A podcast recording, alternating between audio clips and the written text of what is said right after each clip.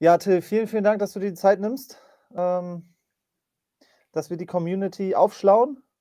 Und äh, ja, wie geht's euch da draußen? Hier wird ja schon kom äh, fleißig kommentiert. Die Leute haben Bock auf Lohnsteuerermäßigung. Kann man verstehen. So zu Jahresbeginn, da mein, ist das auch am geilsten. Ist auch du kriegst sofort, also ich sag mal ganz ehrlich, wie lange musst du äh, beim Chef kratzen äh, für mehr, mehr Gehalt? Und was kommt dabei raus dann? Mal eben 500 Euro mehr Nettolohn. Schon, ob, ob man das, schon viel kratzen, glaube ich. Da, da muss man, musst du bei der Bahn arbeiten wahrscheinlich. Bitte? Brauchst du die Gewerkschaft von der Bahn. Da musst du viele Mails um 22 Uhr noch verschicken. Ja. Dass das geht. Ja, geil. Ähm, ja, Haushaltsrechnung aufpolieren. Ja, klar, auf jeden Fall. Also auch für die Bank, ne? Kommen wir nachher auf jeden Fall nochmal zu. Ähm, genau. Ich habe eine kleine Agenda mitgebracht für heute. Schauen wir uns einfach mal an. Äh, so sieht das Ganze aus. Es gibt ein neues Urteil zum Mietspiegel bzw. zur Mieterhöhung. Das finde ich super spannend, wo wir nochmal so die letzten, äh, die letzten Prozente rauskitzeln können. Dann laufen zahlreiche Klagen gegen den Leipziger Mietspiegel, auch super spannend. Und äh, als letztes, heftig, heftiges Thema, der Lohnsteuerhack von Till. Also hat Till sich jetzt nicht ausgedacht. Nee. Ähm, ähm, die Lohnsteuermäßigung schauen wir uns dann als letztes an. Ähm, Till, wie ist das eigentlich bei dir oben? Äh, du bist ja im Norden, du machst ja auch so die eine oder andere äh, Investition in Flensburg. Wie, wie läuft es da so mit dem Markt? Ja, man hat schon deutliches Abkühlen gemerkt, würde ich sagen. Also die Objekte, die drin sind. Preis oder Abkühlen von der Nachfrage? Beides. Also die Objekte, die drin sind, mhm. äh, verkaufen sich eigentlich nur noch über den Preis zügig mhm. oder bleiben halt, wenn sie noch die alten Bepreisungen haben, länger stehen und da tut sich gar nichts. Also und auch was, was auffällig ist, finde ich, die alten Baujahre, die nicht saniert sind, also die Objekte, wo auch viele Angst haben, mhm. die bleiben kleben wie Sau. Also teilweise schon sechs Monate, acht Monate, selbst bei, also bei 1000 Euro im Quadratmeter, fasst irgendwie keiner an hier. In den alten Bundesländern habe ich auch so das Gefühl, sind die, also ist ja auch Fakt, äh, sind die Zustände natürlich ein bisschen schwieriger. Da hast du ja nicht die ganzen Sanierungen aus den, aus den 90ern. Ähm, da kann ich mir schon vorstellen, dass die 70er, 80er Baujahre da auf jeden Fall so ein bisschen, ein bisschen stiefmütterlich sind. Dann würde ich sagen, lass uns doch mal mit dem Thema Mietspiegel bzw. mit dem neuen Urteil starten. Und dazu äh, wollen wir uns als alles erstmal anschauen. Das ist auch ein, eines meiner Lieblingsthemen auf, auf dem Tagesworkshop. Wie viel ist eigentlich meine Miete wert? Also das heißt, wenn ich die Miete erhöhe, was, was bedeutet das eigentlich im Exit? Weil am Ende des Tages kaufen ja alle Leute, gerade jetzt sogar bei den gestiegenen Zinsen, nach Rendite ein. Ne, also die wenigsten sagen ja noch, ja, hier äh, ne, ist zwar scheiß Rendite, aber irgendwie habe ich Bock drauf, sondern es geht ja am Ende des Tages darum, wie rechnet sich die ganze Geschichte? Und äh, da kriegen viele echt das Schlackern. Äh, wenn wir jetzt einfach mal annehmen, wir haben 60 Quadratmeter Wohnfläche kriegen laut Mietspiegel, Mietspiegel gucken wir uns gleich nochmal kurz an, damit alle auch, damit, damit wir alle vom gleichen reden, kriegen 6,85 Euro Miete und der übliche Marktfaktor, habe ich jetzt der Einfachheit halber 25 genommen, also 4% Mietrendite, würde ja bedeuten, ich habe einen normalen Verkaufspreis von 123.300 Euro. Jetzt ist die Frage, wenn ich theoretisch aber 7,39 Euro kriegen könnte, was würde das mit dem Verkauf machen? Was, was macht das mit dem Verkaufspreis? Und das ist, das ist natürlich äh, äh, erstmal wenig, ne, wenn ich mir so anschaue, das sind hier ein paar Cent. Ähm, das ist ja erstmal nicht viel, aber das ist ja mit dem Faktor, ich rechne ja dann immer mal Quadratmeter mal Faktor und dann äh, mal 12, würde bedeuten, für äh, 23 Cent bekomme ich fast 10.000 Euro und das, das ist mega viel. Ähm, und dazu wollte ich mir ganz gerne nochmal mit euch den Mietspiegel angucken. Also Mietspiegel ist ja ähm, je nach Stadt immer unterschiedlich. Na, also es gibt ja, jede Stadt hat einen eigenen Mietspiegel mit den eigenen, äh, mit den eigenen Ausstattungsmerkmalen. Können wir uns nochmal anschauen hier. Ist ja auch heftig, ne? Im Zweifel schickst du ein Schreiben raus, hast irgendwie 90 Cent Porto und ja. äh, holst dafür 10.000 Euro ab. In, ja. Also an Wertgewinn. Da sehen wir jetzt hier einmal die zwei Mietspiegel. Ich habe mal einmal Leipzig, einmal Dresden genommen. Ich will jetzt nicht auf die Ausstattungsmerkmale eingehen, ne? aber grundsätzlich ein qualifizierter Mietspiegel gibt immer vor, was grundsätzlich eine, Auswert, äh, eine Ausstattung eines Objektes wert ist. Und äh, hier in Leipzig haben wir jetzt Faktoren, das heißt, ich multipliziere die ganze Zeit die Faktoren und dann kommt unten irgendwas raus. Und das multipliziere ich mit dem Ausgangsmietpreis. In Dresden wird viel über ähm, Ausstattungsmerkmale gesprochen, also jetzt äh, zwei von drei äh, in gewissen Bereichen. Ich will da jetzt gar nicht so tief einsteigen. Ähm, aber so errechnet sich das Ganze. Und da gibt es aber ein riesengroßes Problem bei einem qualifizierten Mietspiegel. Der wird nämlich nur alle zwei Jahre rausgegeben. So, das, was bedeutet das für mich? Der wird ja nicht äh, quasi alle, also der wird ja nicht genau dann äh, in diesen zwei Jahren erstellt, sondern der, das braucht ja natürlich ein bisschen mit der Erstellung. Krass ist ja auch in dem Bereich, also jetzt gerade zum 01.01.2024 ist ja in Kraft getreten, dass alle Gemeinden, ich bin der Meinung, ab 50.000 Einwohnern äh, einen Mietspiegel brauchen. Ne? Also Flensburg hat ja zum Beispiel auch seit 1.01. einen Mietspiegel. Mhm. Und vorher konnte man immer entspannt, wenn man dann ein Mehrfamilienhaus hat, äh, ziehst du dir drei Vergleichswohnungen aus deinem eigenen Haus und das ist ja klasse. Aber das, das ist ja auch was, was die, was die Politik mal auf dem Zettel hatte, dass das wegkommt, weil es ja, muss man ja sagen, sieht man ja auch äh, in allen äh, Artikeln und Foren, ist halt super unfair, ne? Nimmst natürlich ja, alle ja klar. Wenn du nur eine Wohnung da hast, bist du irgendwie am Arsch und musst über, über Verwaltung arbeiten und anfragen. Aber wenn du ein ganzes Haus hast, kannst du halt so durchstarten. Ne? Also das ist schon, ja. Aber dadurch wird es ja für immer mehr Investoren noch interessant, jetzt das Thema. Ja, ja. Läuft. 1.4.22 wurde erhoben und am 1.1.23 veröffentlicht. So, das ist, das ist ja schon mal eine Riesenzeit, die da verloren geht. Und da muss man auch sagen, das ist die Zeit, wo wir auch die heftige Inflation hatten. Ne? Also 1.4., von da sind halt die Mietdaten. Und der ist gültig zwei Jahre ab Veröffentlichung. Das heißt, ich habe die Bezugsgröße vielleicht, keine Ahnung, über ein Jahr alt äh, vom 1.4. und kann halt das nächste Mal Anfang 2025 erhöhen. Jetzt möchte ich heute die Miete erhöhen äh, aber ich habe ja die Preise, die sind ja super alt. Das ist ja, das ist ja ein Riesenthema. Und gerade jetzt mit den, mit den, aktuellen, mit den aktuellen Mietentwicklungen, ähm, wo die abmarschieren, wo auch in den Medien immer drin, äh, äh, drin zu lesen ist, ja, hier unsere Mieten eskalieren. Äh, das dauert ja Ewigkeiten, bis das dann tatsächlich ankommt. Dann haben wir ja noch einen äh, sechsjährigen Mietspiegel. Das ist ja Wahnsinn. Ja, das bremst echt mega. So, der Index, wenn ich jetzt, äh, wenn ich jetzt da den, den Verbrauchpreisindex äh, ansetzen würde, ist natürlich gestiegen. Und das ist was, wo es jetzt ein Urteil zu gab. Ich weiß nicht, so krass wurde es gar nicht breit getreten in den Medien. Hast, hast du davon was mitgekriegt? Äh, ja, mitgekriegt schon.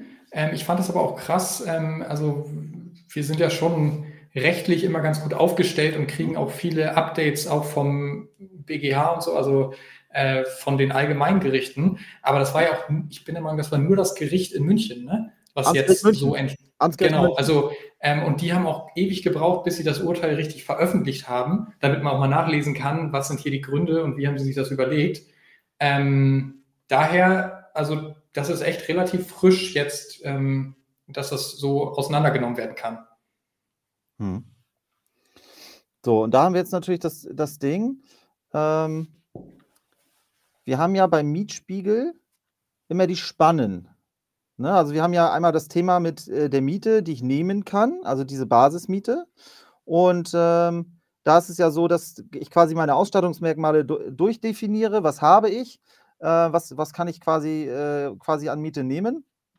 Und ähm, äh, da habe ich dann die Spannen. Das heißt, wenn ich Wohnwert erhöhende Maßnahmen habe, jetzt zum Beispiel in, in Leipzig hätten wir da die, äh, die, äh, ähm, äh, ich meine, die Deckenspots, die sind rausgeflogen, die waren ja früher drin, jetzt, jetzt sind sie halt nicht mehr drin. Jetzt könnte man überlegen, okay, Wohnwert erhöhend, äh, kann ich mich in der Spanne bewegen? Und die Spanne gibt einfach wieder, dass äh, die zwei Drittel der Mietwohnungen, also wo die zwei Drittel der, der erhobenen Daten sich befinden.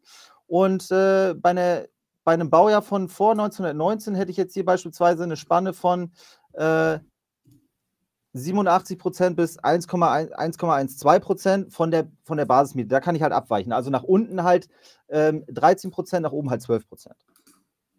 Je nachdem, ob meine Wohnung halt äh, wohnwertmindernde Ausstattungsmerkmale hat, äh, wie zum Beispiel ähm, klassisch halt in Altbauten halt, dass du ein Badezimmer halt hast, was irgendwie auf dem Flur ist oder so.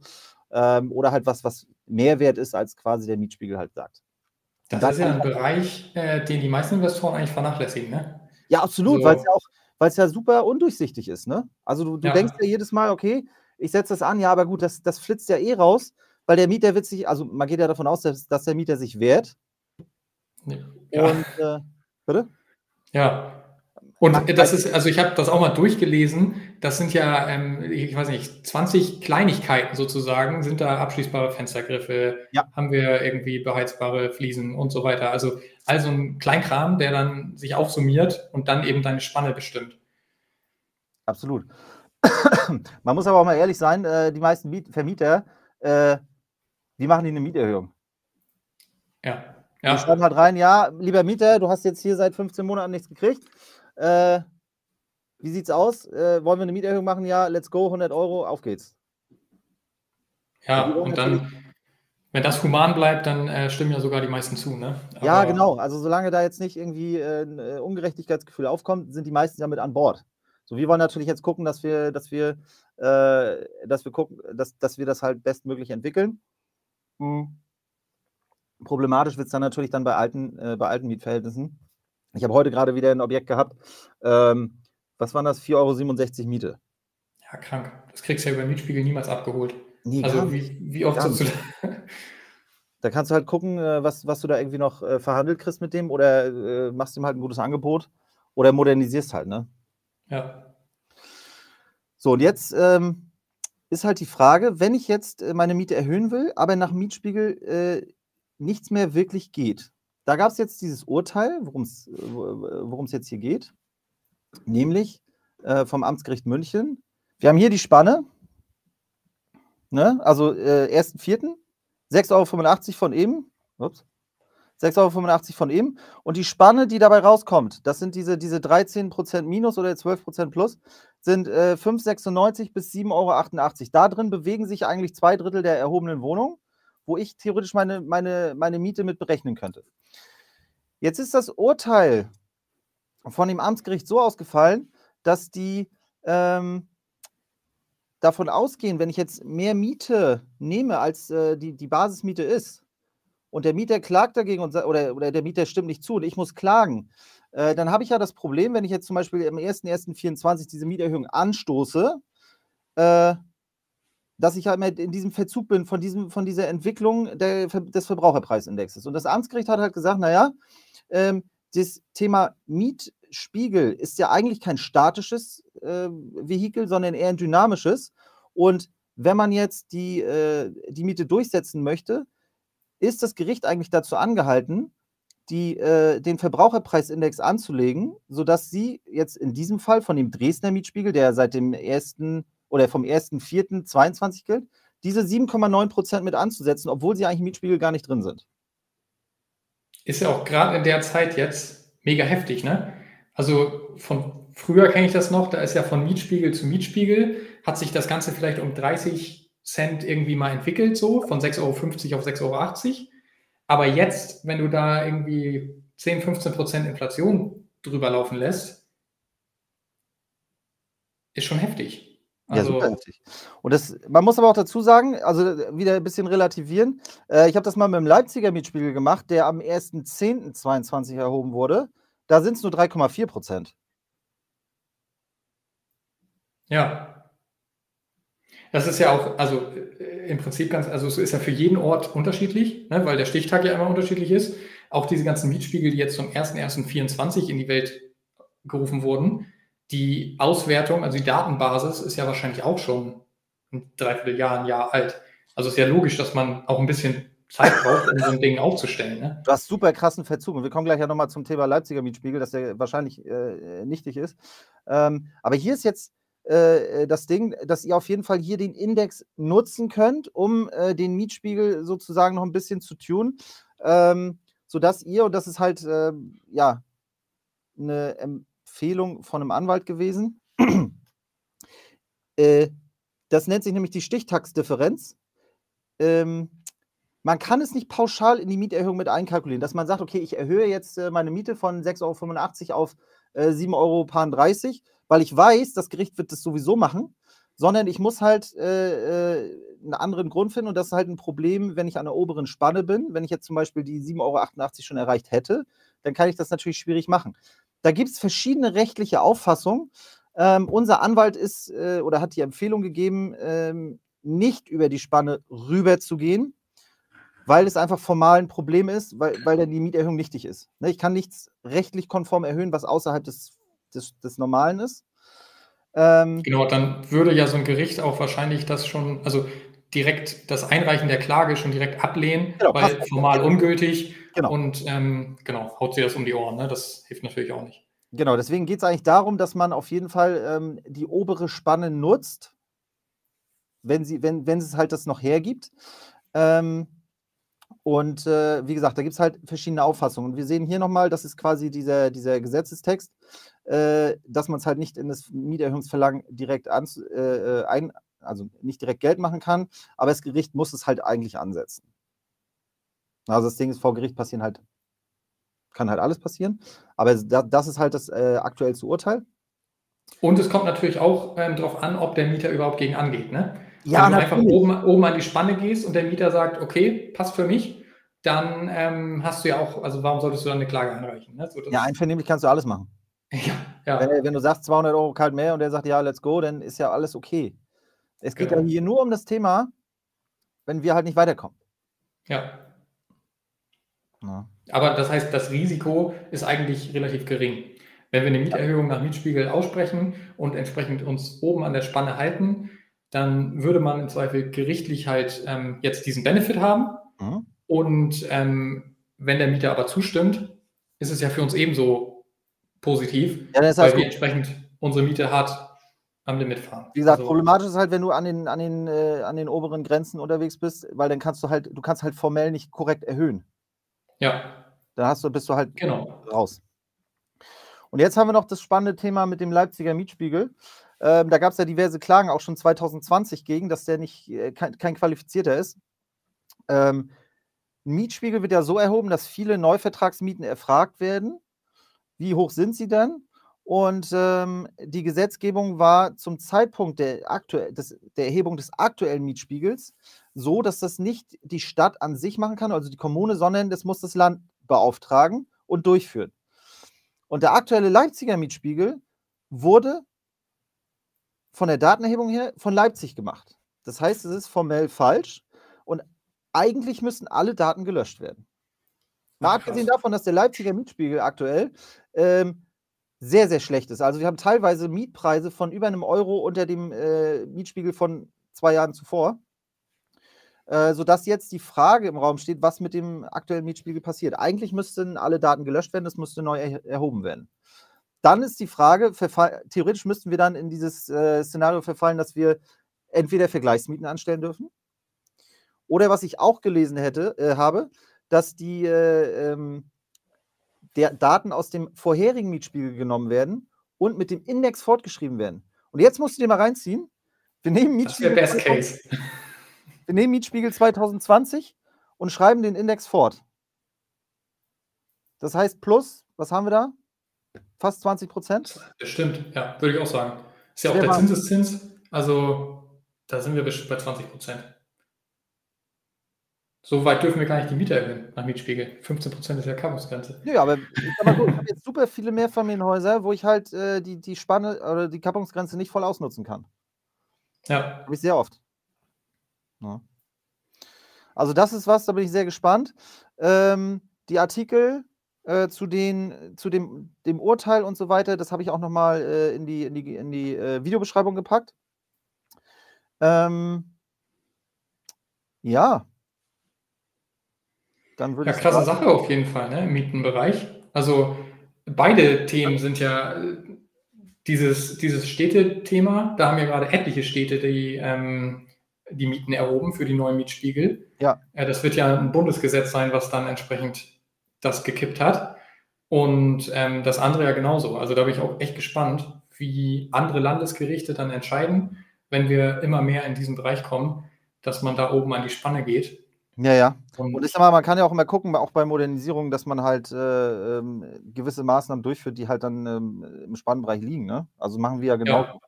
dass du halt dann guckst, dass du halt die Sachen, dass du die Sachen einbaust, die dann halt dazu führen, dass du die Spanne nutzen kannst. Auf jeden Fall. Selbst wenn ja. nicht, selbst wenn nicht, selbst wenn du es unrechtmäßig machst, würde das Gericht ja trotzdem sagen, ja, Index, let's go.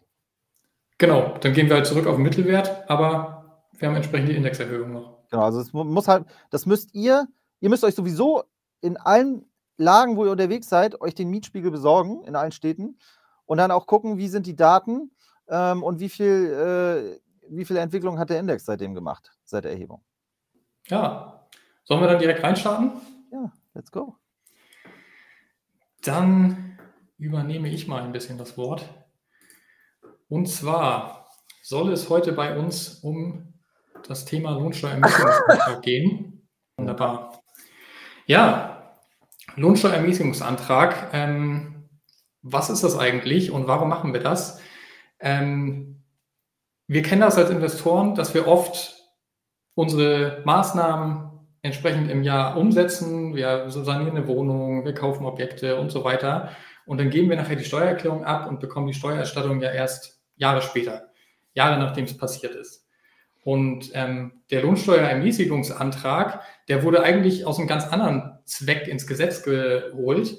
Also da geht es oft um Kinderfreibeträge oder ähm, ich pendel jeden Tag 100 Kilometer zur Arbeit und habe noch irgendwie ein häusliches Arbeitszimmer, damit man diese typischen Arbeitnehmerthemen abfedern kann und sofort mehr Netto übrig bleibt, ähm, hat man den Lohnsteuerermäßigungsantrag eingeführt.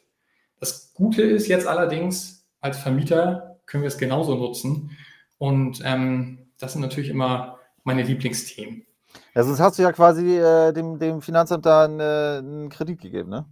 Ja, genau. Und der ist ja mal, wenn wir irgendwie Mitte 2023 was saniert haben, 24 das, die Steuererklärung abgeben und 25 die Erstattung bekommen, ja, haben wir zwei Jahre, zwei Jahre Kredit und wir bekommen gar nichts dafür. Ne? Die Verzinsung, die läuft ja erst danach los. Es gibt ja so viel, super viele Leute, die halt pennen, ne? Ja, halt ja. zwei, drei Jahre warten. Aber muss nicht sein. Daher wollen wir uns das Thema Lohnsteuerermäßigungsantrag mal anschauen. Und das Ganze fängt an ähm, mit dem Steuersystem an sich. Wie funktioniert eigentlich ähm, der Steuersatz? Ich habe euch hier einmal den Grenzsteuersatz mitgebracht. Das ist immer wichtiges Standardwissen, um überhaupt zu wissen, äh, wie berechnet sich das bei meiner Einkommensteuer. Und zwar sieht das so aus, dass wir bis zu 11.604 Euro im Jahr 2024 Krass, auch schon ein, ja, ist auch echt, ich habe das auch alles aktualisiert, auch gerade für unser Buch äh, Steuern sparen mit Immobilien. Kommt jetzt auch demnächst äh, eine neue Auflage. Und allein in den drei Jahren hier von 2021 bis 2024 schon heftig, wie die, wie die ganzen Beträge mit angestiegen sind. Also ich weiß noch, das ist noch gar nicht lange her, da haben wir über 9000 Euro Steuerfreibetrag gesprochen. Ja, genau. Das ist ungefähr drei Jahre her. Ja, und das ist ja der, dieser Grundfreibetrag, der kommt daher, dass das ungefähr das menschenwürdige Leben, Mindestminimum, äh, entsprechend abbilden soll. Das heißt, auf 11.604 Euro entfällt nicht ein Cent Steuern mit dem Einkommen bekommt ihr natürlich auch keine Wohnung finanziert. Aber es ist trotzdem wichtig zu wissen, wenn ihr da runterkommen würdet, würde jeder Euro Aufwand euch auch keinen Ertrag mehr bringen. Das heißt, es wäre sinnlos, wenn wir da irgendwie noch eine Wohnung modernisieren, obwohl wir schon so weit unten in der Steuerlast sind. Und dann zwischen diesen 11.604 Euro fängt der Steuersatz mit 14 Prozent an und geht bis auf 66.760 auf 42 Prozent hoch. Das ist so eine Kurve, in der Realität. Und oben bei den 42 Prozent bleibt das, bleibt das dann so bis zu einem zu versteuernden Einkommen von 277.000. Also das ist ein Riesenfeld und bei einem zu versteuernden Einkommen von 66.760, äh, ich sag mal, eine gut verdienende Person oder ein Ehepaar entsprechend, mit, die beide berufstätig sind, da ist man ganz schnell, ne, dass man da oben bei den 42 Prozent unterwegs ist. Und das ist für euch halt als Investoren wichtig zu wissen, weil ihr jeden Euro, den ihr dann entsprechend als Aufwand habt, beispielsweise eine Wohnungsmodernisierung, ihr investiert 10.000 Euro in euren Bestand, könnt die Miete erhöhen. Da habt ihr gerade gesehen, was das für eine Auswirkung hat, ähm, ne? also auch bei der Werterhöhung der Immobilie und könnt gleichzeitig diese 10.000 Euro dann bei der Steuer als Aufwand gegen die anderen Einkunftsarten rechnen und bekommt 42 Cent pro investierten Euro auch noch zurückerstattet vom Staat. Wir haben das jetzt ja eben über, hier über ein paar Cent gesprochen. Ne? Ich sag mal, wenn wir modernisieren und wir sind werterhöhend unterwegs, äh, da reden wir über mehrere Euro, zwei bis drei Euro. Ja, auf jeden Fall. Ja, klar, der Faktor hat natürlich auch Grenzen. Ne? Wir reden auch dann natürlich über äh, Quadratmeter-Kaufpreise. Wenn du jetzt die Miete verdoppelst, verdoppelt sich nicht der Kaufpreis, ist logisch. Ne? Aber zumindest äh, steigt der Verkaufspreis erheblich und natürlich auch die äh, Veräußerungsgeschwindigkeit wird krasser. Ne? Also gerade ja. im Markt, wo es vielleicht nicht, nicht so komplett flutscht, wo man komplett verteilt, die Objekte, ähm, sondern wo es dann wirklich darauf ankommt, dass man ähm, konkurrenzfähig ist oder dass man attraktive Renditen bietet, da ist man dann gut unterwegs. Ja. Und was auch in dem Thema, finde ich, immer sehr krass ist, viele in, überlegen ja auch, ah, mache ich mir die Mühe, investiere ich in Immobilien oder ähm, mache ich einfach hier mein Aktiendepot oder ETFs? Ähm, bei den ETFs und Aktien bist du ja einfach bei einem festen Steuersatz von 25 Prozent. Aber wenn du da mal die Wirecard gekauft hast und irgendwie 5000 Euro in den Sand gesetzt hast, dann kannst du das nicht irgendwie verrechnen mit anderen Einkunftsarten dann bist du halt da und musst den Verlust tragen. Und hier bei den Immobilien haben wir den riesen Vorteil, dass wir komplett unser Einkommen dagegen legen können und so entsprechend dann die Steuererstattung eigentlich auch selber gestalten können. Ne? Also da gibt es als Immobilieninvestor genug Möglichkeiten, ähm, dass wir da selber am Ende bestimmen, wo wir landen wollen. Das ist schon heftig. Genau, darum soll es hier aber nicht gehen. Dafür machen wir ja andere Workshops. Ähm, das ist aber immer wichtig, um überhaupt ins Boot zu kommen. Und ähm, daraus folgt dann entsprechend die Steuererstattung. Und wann kommt die? Wir haben da eben schon mal drüber gesprochen. Ich weiß das auch noch aus meiner Anfangszeit als Investor. Äh, erstmal hat man die Idee, man möchte in Immobilien investieren, besucht Workshops, äh, bildet sich fort. Ja, man macht einfach ein bisschen was, ähm, um zukünftig mit dem Vermieten starten zu können. Dann, ein Jahr später, zwei Jahre später, kommt man langsam ins Handeln und kauft die erste Eigentumswohnung, ähm, ja, hat entsprechend Erwerbsnebenkosten, Finanzierungskosten und so weiter. Alles kleinere Beträge, die man von der Steuer absetzen kann, bis dann irgendwann der, der richtige Effekt ähm, herauskommt, wenn man das erste Mal eine Wohnung saniert. So war es bei mir auf jeden Fall. Ähm, erstmal habe ich langsam angefangen, mich an das, an das Thema Immobilien rangetastet und dann als äh, ja, im zweiten Jahr meiner Karriere ähm, die erste Wohnung saniert wurde, hast du plötzlich 15.000, 20.000 Euro als Aufwand, den du gegen deine Einkünfte legen kannst. Ne? Das ist also, ja auch, ich sag mal, wenn du jetzt normal, ich sag mal, normal startest, ich habe mich da jetzt kommt, äh, nochmal befasst, so, ne, was macht so ein Durchschnittsvermieter in Deutschland, da kommt jetzt demnächst mal ein Video, äh, der hat keine zwei Wohnungen. Ja. Also Durchschnittsvermieter. So, dann ist die Frage, beschäftigt man sich damit, äh, steuerlich da was zu optimieren? Geht man da hart rein? Modernisiert man da was? Äh, verursacht man da richtig Kosten? Weiß ich nicht. Glaube ich nicht. Und erst da, da ist ja die Musik drin. Weil wenn du jetzt das kaufst, ganz stupide, du gehst auf einen Workshop, kaufst dir eine Wohnung, lässt die 15 Jahre liegen, da spürst du ja von der Steuer gar nichts. Nee, hast gegebenenfalls auch noch verpasst, die Miete zu erhöhen. Ne, das kennen wir ja auch immer wieder. Ja.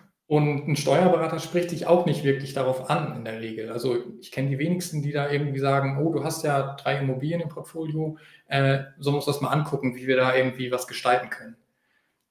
Und ähm, modernisieren, Junge. genau. Äh, das ist der erste, der erste Beratungshinweis. Äh, Modernisier, Junge. Ähm, das habe ich dann auch gemacht. Und äh, dann habe ich aber tatsächlich das erste Mal gemerkt, krass, jetzt hast du so viel Aufwand gehabt und kriegst die Steuererstattung tatsächlich erst, wenn du dann die ähm, Steuererklärung abgegeben hast im nächsten Jahr. Ich muss sagen, ich bin natürlich noch einer von den Pünktlichen, die das auch Mitte des Jahres abgegeben haben. Und dann kommt die Steuererstattung aber trotzdem erst Ende 25 oder Anfang 26. Also kannst du mal locker mit dem Zeitraum von zwei Jahren rechnen, dass wir zwischen 2024 und 2026 in diesem Beispiel ähm, dem Staat da entsprechend ja, ein Darlehen gewähren. Ne? Ja, da ist ja dann und, auch die Zeit, die Zeit, wo man sagen muss, wenn du jetzt richtig Stoff gibst am Anfang, wenn du dich jetzt damit befasst, äh, wo dann natürlich auch nachher irgendwann das Eigenkapital mal leer ist. Ja, genau, das kommt dazu, dass man äh, im Idealfall natürlich auch die Sanierung mit äh, Fremdkapital gemacht hat, aber dann mit dieser Steuerstattung schon wieder ins nächste Objekt gehen kann. Und das Thema Haushaltsrechnung hatten wir, glaube ich, auch schon gerade im Chat. Ja, ja, ähm, da, da, wirkt sich das natürlich auch ultra aus. Ne? Ja, und Haushalt, Haushaltsrechnung auch äh, so wichtig wie noch nie. Ja, ich habe genau, gerade jetzt im, im gelesen, äh, Finanzierungskriterien werden wieder härter. Ich habe es ja, nicht durchgelesen, fast. aber ich habe da auf jeden Fall die Schlagzeile gelesen. Ja, schon heftig.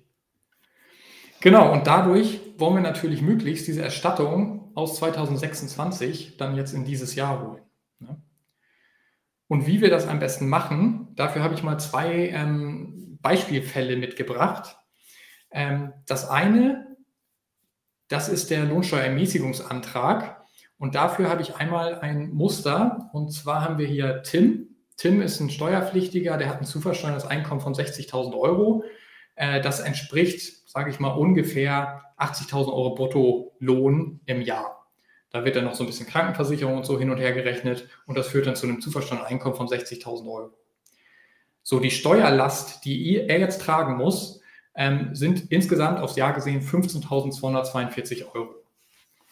Tim ist ledig und ähm, es geht um das Jahr 2023. Für 2024 ist der Rechner noch nicht aktuell, aber ich zeige euch gleich nochmal, wo ihr den findet, damit ihr für eure Situation genau gucken könnt, wo ihr landen sollt. So, wenn Tim jetzt eine Wohnungsmodernisierung hat für 20.000 Euro, dann würde sein zu versteuertes Einkommen von 60.000 Euro auf 40.000 Euro sinken. Heißt, er zahlt Handwerker, es kommt neues Parkett in die Wohnung, die Maler gehen einmal durch. Ähm, er kann entsprechend sein Objekt aufwerten und gut neu vermieten und hat gleichzeitig eben diese 20.000 Euro Sanierungsaufwand, die er steuerlich geltend machen kann, weil ist ja für die Vermietung. Auf das zu versteuernde Einkommen von 40.000 Euro entfallen dann plötzlich nur noch 7.828 Euro Steuer. Das heißt, die richtige Steuer sieht man jetzt schon zwischen 15.000 und 7.800 hat sich fast halbiert.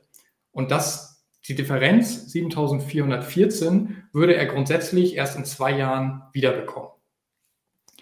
Wenn er jetzt aber den Lohnsteuerermäßigungsantrag stellt und entsprechend sagt hier, ich habe negative Einkünfte zu erwarten, ähm, heißt ein Verlust, ein Aufwand aus dem, aus dem Immobiliengeschäft von 20.000 Euro, wird die neue Steuer, die neue Lohnsteuer entsprechend so weit reduziert, dass sein Netto um 618 Euro steigt. Heißt, ne, die Differenz über zwölf Monate verteilt hat er 600 Euro mehr Netto. Da brauchst du 1000 Euro Mieterhöhung. Äh, hier, äh, äh, Gehaltserhöhung. Genau, da, damit aus dem Brutto so ein Netto wird, äh, kannst du schon mal garantiert den Arbeitgeber wechseln. Weil, ja, also, also selbst dann, selbst dann. Ja. Da musst du ja, da musst du ja 12.000 12 Euro mehr äh, äh, Jahresgehalt rausholen. Genau. Ja und die neue, die neue Lohnsteuer dann äh, beträgt bei ihm 652 Euro. Das heißt, wir haben auch noch ganz normal bei Tim nachher äh, Sozialversicherungsbeiträge, die auf seiner Abrechnung stehen. Es wird noch Steuer entsprechend ans Finanzamt abgeführt. Das heißt, die ganze Abrechnung ist auch, ich sag mal, ganz normal. Ähm, kann er bei jeder Bank einreichen, weil klar ist, wenn ihr da irgendwie null Lohnsteuer stehen habt, dann äh, fragt natürlich auch die Bank, also seid ihr steuerbefreit als, äh, weiß ich nicht, Lehrer oder als, ähm, ne? also das, das ist natürlich irgendwo unlogisch, aber so habt ihr halt voll 600 Euro mehr netto im Monat, die auch voll in die Bonität gehen. Ne? Das ist schon heftig. Richtig smart. Das ist richtig, richtig smart. Genau. Ähm, ja, das ist der Lohnsteuerermäßigungsantrag. Und wie das Ganze funktioniert, wollen wir uns natürlich auch gerne nochmal anschauen. Ja, warte, aber es geht, also wenn ihr ganz normal bei Google ähm, Antrag auf Lohnsteuermäßigung eingebt, dann kommt ihr hier zu so einem Formularservice des Bundesministeriums. Also da sind alle Formulare hinterlegt. Und ähm, den Vordruck wollen wir uns jetzt mal anschauen. Grundsätzlich funktioniert das Ganze auch bei Elster, wenn ihr online registriert seid oder über euren Steuerberater oder, oder, oder. Also es gibt viele Wege, und das Ganze wird auch zügig umgesetzt. Aber im Zweifel könnt ihr so einen Antrag auch in Papierform ans Finanzamt schicken. Das ist kein Problem. Genau. Dann muss hier einmal ein Häkchen rein, dass wir die Hinweise verstanden haben. Und das reicht uns schon, weil wir haben ja hier nicht acht Kinder oder zwölf Kinder Maximum rausgeholt. Also ne, hier zwölf Kinder wäre schon toll. Aber bei uns gibt es ja. Heftig. Das, zwölf Kinder sind auch garantiert schlechter für die Bonität als zwölf Eigentumswohnungen. Aber daher wollen wir uns mal lieber dem Vermieten widmen. So, dann gehen wir auf das äh, PDF anzeigen. So, so sieht das Ganze dann aus. Und ähm, ja, hier haben wir den Antrag auf Lohnsteuermäßigung, also eure Grunddaten an, die dem Finanzamt eh bekannt sind. Als Beispiel hier Steuernummer, an welches Finanzamt, also an euer Wohnsitzfinanzamt, ähm, dann euren Namen, Anschrift und Co. Das sind ja die üblichen Grundangaben. Gegebenenfalls, wenn man verheiratet ist, hier noch die, ähm, der Ehegatte, die Ehegattin als Person. Und dann haben wir hier wieder ein ähm, paar Beträge, die uns gar nicht interessieren, Kinderfreibeträge und so weiter. Aber auf der zweiten Seite haben wir Angaben zu Einkünften. Und wir brauchen jetzt natürlich die Einkünfte, die wir erwarten für das Jahr 2023. Das heißt, unser Bruttoarbeitslohn bei unserem Hauptarbeitgeber, beispielsweise ähm, die 60.000 Euro bei Tim, die wären dann äh, entsprechend hier einzutragen. Und ähm, dann haben wir noch voraussichtliche Summe anderer Einkünfte. Heißt, Tim könnte 60.000 Euro ähm, als Arbeitnehmer haben und vielleicht 20.000 Euro aus Nebengewerbe. Und ähm, das sind dann zusammen 80.000. Und hier unten bei den Verlusten aus anderen Einkunftsarten, da kommen wir jetzt auf die Vermietungstätigkeit.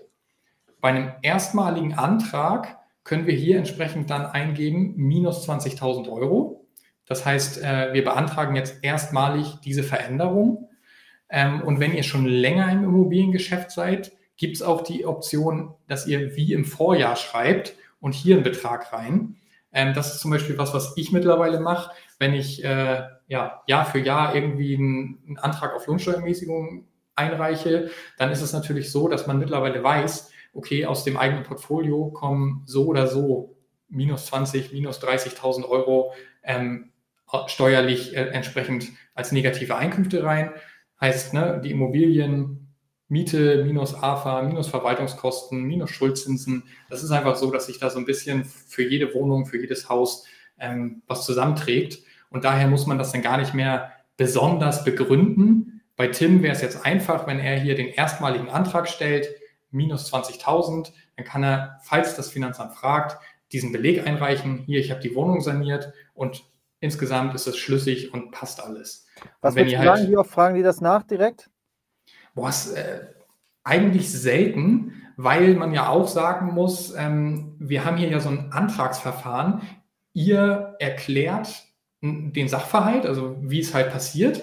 Und ähm, erstmal, das ist ja so ein bisschen wie Vorkasse.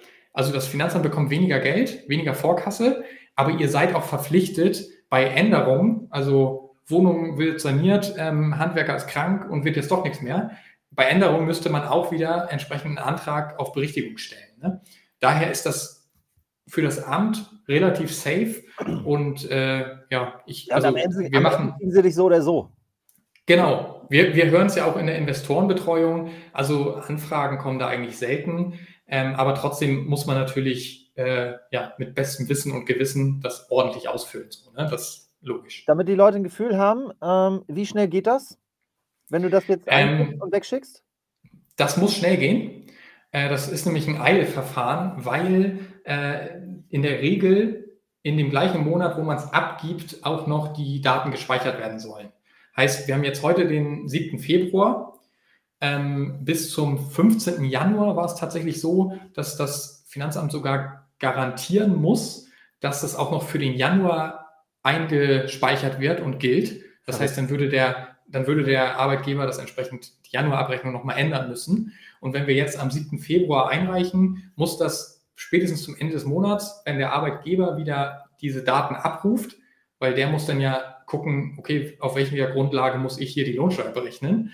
Ähm, spätestens dann muss es drin sein. Krass. Und ihr könnt auch, wenn ihr euch da sicher sein wollt, könnt ihr hier oben Ausdruck der Elstern gewünscht. Das, ist, das sind elektronische Steuerabzugsmerkmale. Und wenn ihr da ein Häkchen macht, dann bekommt ihr auch entsprechend Post, wenn das eingetragen ist, wo dann drin steht, was da eingetragen wurde. Also damit ihr sicher seid, beim Finanzamt ist es jetzt gelaufen, dann kann es höchstens noch an der Personalabteilung liegen, dass die da nicht rechtzeitig die Daten abgerufen haben oder ähnliches. Aber also passiert im Prinzip instant. Ne? Die schnell durch beim Finanzamt, krass. Ja, ja. Schon krass, schon heftig. Also. Ja, guck mal, Peter fragt, ist das wirklich alles? Keine weiteren Felder? Nee, ist tatsächlich alles. Das ist auch, also ist wirklich ein Antrag, wo relativ wenig eingetragen werden muss. Das Einzige, was halt kommen kann, wie Paul schon gefragt hat, wäre dann nochmal eine Rückfrage. Ähm, aber wenn das auch plausibel ist, ne? wenn du jetzt einen genau. Verlust, ja, eine Million. Ja, genau. Das habe ich jetzt auch gerade gedacht. In so einem krassen Fall, wenn du da einfach mal minus 100.000 reinschreibst oder sowas, wird bestimmt eine Frage kommen, äh, was war da denn los? Also können Sie, können Sie mal hier ein bisschen Belege reich, einreichen. Aber bei so normalen Sachen, wenn man sagt, ich vermiete Immobilien und habe mal 10.000, 20.000 Euro Verlust, ähm, das ist und Business dann. Man muss auch dazu sagen, wir wollen ja auch nicht hier äh, Schmu betreiben. Äh, selbst wenn wir 100.000 haben, gibt es dafür ja Nachweise. Ne? Ist jetzt ja nicht, wir denken uns ja hier nichts aus. Genau. das würde ich auch immer sagen. Wenn, wenn ihr so einen Antrag stellt, müsst ihr im Zweifel auch was in der Hinterhand haben, ne? wo, wo man entsprechend sehen kann, ja, passiert auch. Das ist. Mehrfamilienhaus, wo du mal ein bisschen Heizung machst, hier zwei Wohnungen sind leer, machst, gehst einmal rüber, ja, hast du 100.000 zusammen. Alles gut. Ja. Ist jetzt ja nichts. Genau. Ja. ja. Ja. War noch eine Frage, äh, wenn der jetzt jetzt macht, Vordruck für 24 oder 23? Wenn ihr das jetzt macht, müsst ihr den Vordruck für 24 nehmen. Den gibt es im gleichen Formularcenter. Bezogen auf 23 natürlich. bezogen auf 23, äh, also der Antrag auf Lohnsteuerermäßigung geht immer nur für das laufende Jahr. Für das vergangene Jahr kann man nur eine Steuererklärung abgeben, aber für das laufende Jahr kann man den Antrag auf Lohnsteuerermäßigung stellen. Und da ist auch wichtig, wenn ihr den Antrag jetzt im Februar stellt, dann wirkt sich das natürlich noch auf die komplette Laufzeit bis Dezember aus. Wenn ihr jetzt aber im November sagt, ach, ich hatte übrigens minus 50.000 bei meinen Immobilien, dann wirkt sich das nur noch für den äh, Dezember aus. Ne? Also das, ähm, dann habt ihr eine Abrechnung, die total wegeskaliert, aber das ist nichts, was jetzt irgendwie bei einer Bank hilft oder ähm, was, ja, was bei euch laufend mehr Netto bringt rückwirkend nach hinten geht es immer nur mit der Steuererklärung. Also eigentlich ist es charmant, das möglichst früh im Jahr zu machen. Genau. Setzt natürlich voraus, dass du so ein bisschen weißt, was das Jahr passiert. Ne? Also wenn du schon zu Beginn des Jahres irgendwie eine Wohnungssanierung hast oder eine Aussicht, dann kannst du das natürlich früh machen. Oder wenn man ein gewisses Immobilienportfolio hat, wo man dann einfach sagen kann, ja, wie immer. Wie kulant ist da jetzt für die, für die Leute, die da Bedenken haben? Äh, wie kulant ist da so das Finanzamt, wenn du dann ankommst, sagst, ja, mein Mieter hatte irgendwie Schnupfen, Handwerker kam nicht, äh, dies, das? Wenn du dann beim Finanzamt sagst, ja, im November beispielsweise ist nichts geworden? Ja, das kommt immer doch, also ist schon so ein bisschen, ähm, sollte man mit Fingerspitzengefühl machen, äh, weil du darfst ja den Antrag nur unter den Voraussetzungen stellen, dass du mit diesen Aufwendungen tatsächlich rechnest. Genau. Sind schon verursacht? Und ja, Kosten sind schon verursacht oder liegen unmittelbar an. So. Und wenn, wenn du jetzt von heute den Antrag stellst und bis November der Handwerker krank wird, dass es dieses Jahr nichts mehr wird, dann hättest du längst mal den Antrag stellen müssen, dass das berichtigt wird. Also dass entsprechend ähm, dass ein geringerer Freibetrag dann eingetragen wird. Ja, also da würde ich euch schon darauf sensibilisieren, ähm, macht das mit realistischen Werten womit ihr auch wirklich rechnen könnt, muss man auch sagen, der Restbetrag, der da jetzt nicht im ähm, Lohnsteuerermäßigungsverfahren euch jeden Monat mit mehr Netto ähm, ausgezahlt wird, der Restbetrag ist ja nicht verloren. Ihr gebt ja trotzdem eine Steuererklärung dann in dem Jahr danach ab und dann werden die tatsächlichen Beträge da sich aufsummieren und ihr bekommt entweder nochmal die restlichen 6000 auch erstattet oder ihr müsst 300 Euro nachzahlen. Ne? Also das, da ist nichts verloren. Genau. Ja. ja, ja, klar. Deshalb so gut wie möglich und genau wie möglich den Antrag einreichen. Geil. Wunderbar. Also hier sagen Leute auf jeden Fall, sie machen es nicht. Ja, und, und ein Profi hier, fettes Schaf, im Dezember noch eingereicht, so dass es auch wirklich fürs ganze Jahr gilt. Das ist stark. ja, sehr schön. Gut, dann gehen wir weiter, würde ich sagen, auf das Thema, wie sieht das Ganze denn bei Unternehmern aus? Mhm. Weil die wollen wir natürlich auch nicht verlieren. Wir haben dazu natürlich auch nochmal ein äh, geiles Tool entwickelt. Ich packe mal den äh, QR-Code rein.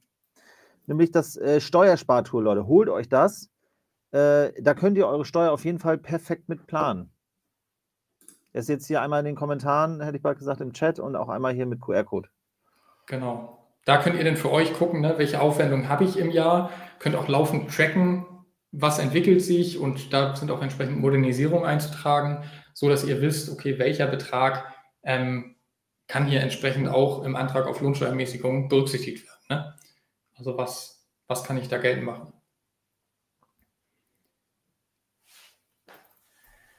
Perfekt. So. Brauche ich gleich einmal eine Freigabe von dir. Let's go. Genau. Bei Gewerbetreibenden, Unternehmern heißt das Ganze natürlich nicht Antrag auf Lohnsteuermäßigung, weil ähm, da wird keine Lohnsteuer einbehalten. Der Gewerbebetrieb, der ermittelt ja seinen Gewinn fortlaufend im Jahr und ähm, da gibt es aber das Thema Vorauszahlung. Bei Gewerbetreibenden, falls ihr das entsprechend macht, äh, wisst ihr das, wird quartalsweise eine Vorauszahlung fällig und ähm, die muss man dann entsprechend aktiv an das Finanzamt schicken, ähm, ist ein Anteil eben aus dem Gewinn, den man erwirtschaftet. Und dafür haben wir hier auch einmal äh, einen Sachverhalt.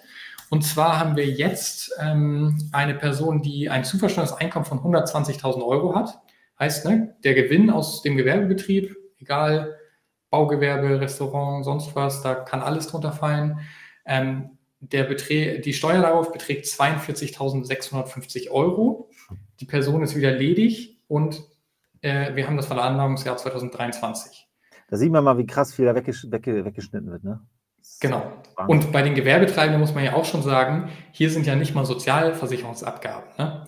Ja. Also das ist bei den Arbeitnehmern, muss man ja auch im Hinterkopf immer haben, zusätzlich zu der Steuer, die wir uns hier angucken, fällt ja noch mal so viel auch an Sozialversicherungen an. Ja, und dann ja auch noch der Anteil von dem, also ich finde das immer so krass, ne, der Anteil von dem, äh, von, von dem, äh, von dem Nebenkosten, Arbeitgeber. Arbeitgeber noch hat. Ja. Da geht ja, da geht einfach so viel weg. Mega heftig. Ja, ist so. Genau. Unser Unternehmer hier, der hat dann für 100.000 Euro modernisiert. Nehmen wir in dem Fall mal ein Mehrfamilienhaus ähm, ja, einmal energetische Sanierung. Du hast ja gerade schon gesagt, wie schnell ist man bei 50.000 Euro für eine Wohnung? ja, genau. Ähm, aber ja, exemplarisch hier so ein bisschen Dämmung, Fenster, eine Heizung. Äh, also 100.000 100 Euro, genau, sind verdammt schnell weg bei Immobilien. Und äh, dann haben wir natürlich rechnerisch nur noch 20.000 Euro zuversteuertes Einkommen übrig. Und das würde zu einer Steuerlast von 1.956 Euro führen. Da sind wir schon mal in einer ganz anderen Liga als bei den 42.000. Ja. Die Steuererstattung, die wir dann erwarten würden, weil diese Vorauszahlungen, die werden immer auf den vergangenen erwirtschafteten Beträgen festgesetzt.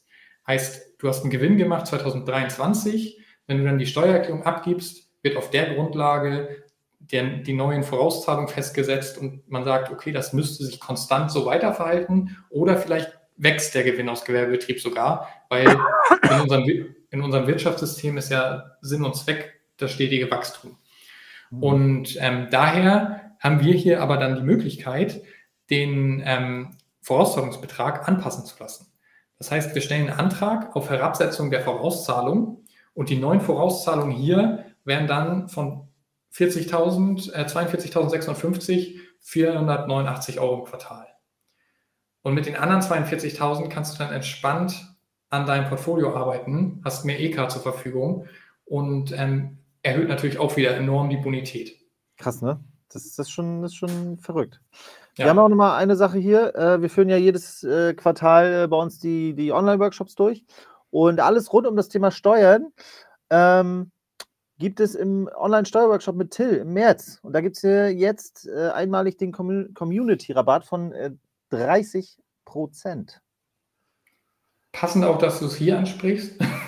da haben wir nämlich auch noch so Themen bei der Modernisierung jetzt zum Beispiel, die 100.000 Euro. Äh, wir sehen ja, das zu versteuernde Einkommen geht dann auf 20.000 Euro runter. Und ganz am Anfang in der Präsentation haben wir uns ja den Grenzsteuersatz angeguckt, wie der nach oben läuft. Ja. Und unser Ziel wäre es ja jetzt eigentlich gar nicht, auf 20.000 Euro runterzukommen, weil für uns ist natürlich, auf die letzten Euros kriegen wir vielleicht noch 20 Cent vom Staat an Steuer erstattet, aber nicht mehr die 42. Wo die Kurve gerade läuft. Da wollen, genau. wir, da wollen wir wegschneiden. Wir, möglichst da oben wollen wir immer wegschneiden. Das heißt, hier wäre jetzt zum Beispiel auch eine Variante, die Modernisierungsaufwendungen auf mehrere Jahre zu verteilen. Das können wir als Privatinvestoren problemlos gestalten. Das äh, es steht alles im Gesetz und wir können damit arbeiten. Aber auch das ist halt so ein Thema, was die meisten vergessen. Und ähm, so könnte hier entsprechend noch mehr rausgeholt werden. Beziehungsweise man kann direkt sagen, wenn ich die Modernisierung aufteile, kann ich meinen ähm, entsprechenden Herabsetzungsantrag auch direkt auf zwei oder drei Jahre stellen. Ne? Also dann weiß ich schon, okay, nächstes Jahr bin ich auch safe. Da habe ich auch nochmal 50.000 Euro Aufwand drin. Und das ist natürlich auch geil für planbare ähm, Strukturen. Du kannst deine Steuer komplett planen. Wenn du vernünftig unterwegs bist, also äh, nicht keine Steuern zahlen, aber auf jeden Fall nicht so maßlos viel. Ähm, wir haben ja nochmal eine Frage aus dem Chat. Äh, lohnt es sich für eine Kernsanierung für lohnt sich lohnt es sich für eine Kernsanierung für 250.000? Das ist ja was, was steuerlich wieder auseinanderfliegt. Genau. Das ist ja immer ähm, die Frage, wo, also ne, wir müssen immer vom Anfang kommen. Wo stehst du gerade? Bei welchem zuversteuerten Einkommen? Wenn wir uns wieder den ersten Fall angucken, ähm, da haben wir 60.000 zuversteuertes Einkommen. Wenn du da 250.000 gegenlegst, da bist du so weit im Minus, da äh, würde halt echt gut was verschenkt werden. Ja, das Ding ist halt, eine Kernsanierung ist halt, äh, sind halt keine Werbungskosten mehr. ja, genau, das, das ja. sind auch wieder Themen, da ist natürlich genau abzugrenzen, was ist eine Kernsanierung, wie lange hast du das Objekt schon im Bestand. Ähm, ne, am Anfang, die ersten drei Jahre, gilt der anschauungsnahe Aufwand. Äh, das ist auch ja. immer ein wichtiges Thema für uns. Oder wenn ähm, du halt ähm, erstmal wieder einen, äh, ich sag mal, einen Zustand herstellst, dass da jemand einziehen kann. Ich sag mal so, wenn du jetzt ein Haus kaufst für äh, 3 Millionen und äh, du steckst 250.000 rein, ist natürlich dementsprechend keine Kernsanierung, ist ja klar, weil was willst du da, das ist ja wahrscheinlich sehr viel Fläche. Ähm, das würde dann als Werbungskosten vermutlich irgendwo verbuchbar sein. Aber wenn du jetzt sagst, du kaufst für 100.000 Haus und steckst 250 rein, dann ja. wird das wahrscheinlich nichts. Also, das wird dann herstellend sein und dann kannst du es nur noch abschreiben. Das stimmt. Genau. Das heißt, das ist dann nicht Werbungskosten, das wird dann ganz normal mit äh, über die 40, 50 Jahre abgeschrieben. Aber auch das, ne, dieser Bereich Baumaßnahmen ist ein mega detailliert, da genau das auseinanderzunehmen, wie weit kann man gehen und wie weit nicht.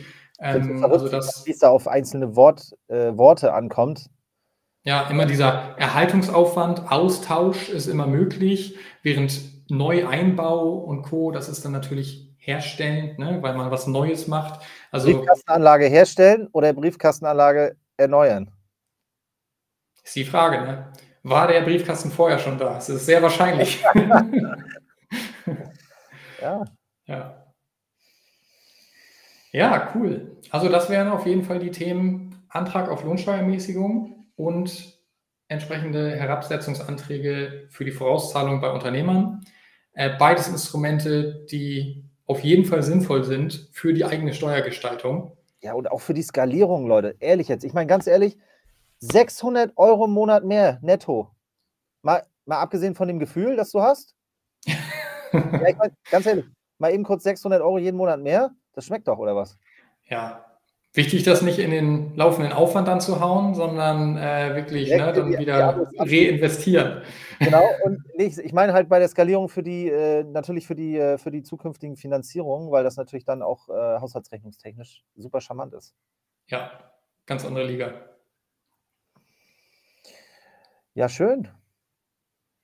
Gibt es noch Fragen gut. aus der Community? Sonst wären wir, denke ich, äh, contentseitig Contentseitig wäre es eine Punktlandung. Punktlandung, tatsächlich. ja. Aber für Fragen sind wir natürlich auch immer gerne da. Hier ist nochmal hier eine Ehe, Ehegattengeschichte. Wenn ich Eigentum zusammen mit der Ehefrau halte, kann ich die Ermäßigung komplett auf mich laufen lassen oder maximal 50 Prozent. Dann, das kann ich, hier ist ein Herzchen drauf. Warte mal, dann. Achso, sind zusammen veranlagt. Ja, Also bei Zusammenveranlagung ist es eigentlich, äh, ich sag mal, relativ egal, weil eure Einkünfte am Ende eh alle zusammengerechnet werden und dann gemeinsam versteuert. Und daher ähm, kannst du das auch voll bei dir eintragen lassen. Du hast dann entsprechend weniger Lohnsteuerabzug und mehr Netto. Und ähm, am Ende wird es dann glatt gezogen über beide Partner, über beide Einkommen. Ja, ich habe gerade mal geschrieben, habe gerade das Formular per Elster weggeschickt, hat zwei Minuten gedauert. Geil, Leute, sein. Direkt aus dem Stream die Ermäßigung weggeschickt. Ja. Über Elster ist auch am einfachsten. Brauchst du nicht mal eine Briefmarke. Ja, geil. Wir werden übrigens daran beteiligt, ne? Hier an den Ermäßigungen. ja. ja. Der Staat hat noch kein Provisionsmodell. Das ist ganz verrückt. okay. Schön. Hast du noch was, Till? Hat die Community noch was? Fragen? Gut. Ich hätte Bock, euch im Steuerworkshop wiederzusehen. Oder auch so mal. Live-Workshops sind auch immer klasse. Dann da ist ja auch der nächste steht in den Startlöchern. Der nächste Workshop. Ja. Muss mal gucken, ich weiß gar nicht genau, wo wir gerade sind. Da. Äh, März, glaube ich, ist das soweit. Äh, ja, gibt es auch auf der Website, weiß finde ich gerade nicht. Alles gut. Ähm, Raudicar, geil. Föhr ist auch mega. Bitte? Genieß die Zeit da. Raudicar ist auf Föhr. Das ist. Ach, geil. Kann ich, kann ich nur empfehlen. Schön. Gut, Leute. Dann äh, viele gute Hits für euch. Holt euch rechtzeitig die Steuer und erhöht eure Mieten. Wunderbar. Schönen Gut. Abend. Vielen Dank, Till, für deine Zeit. Bis bald. Sehr gerne.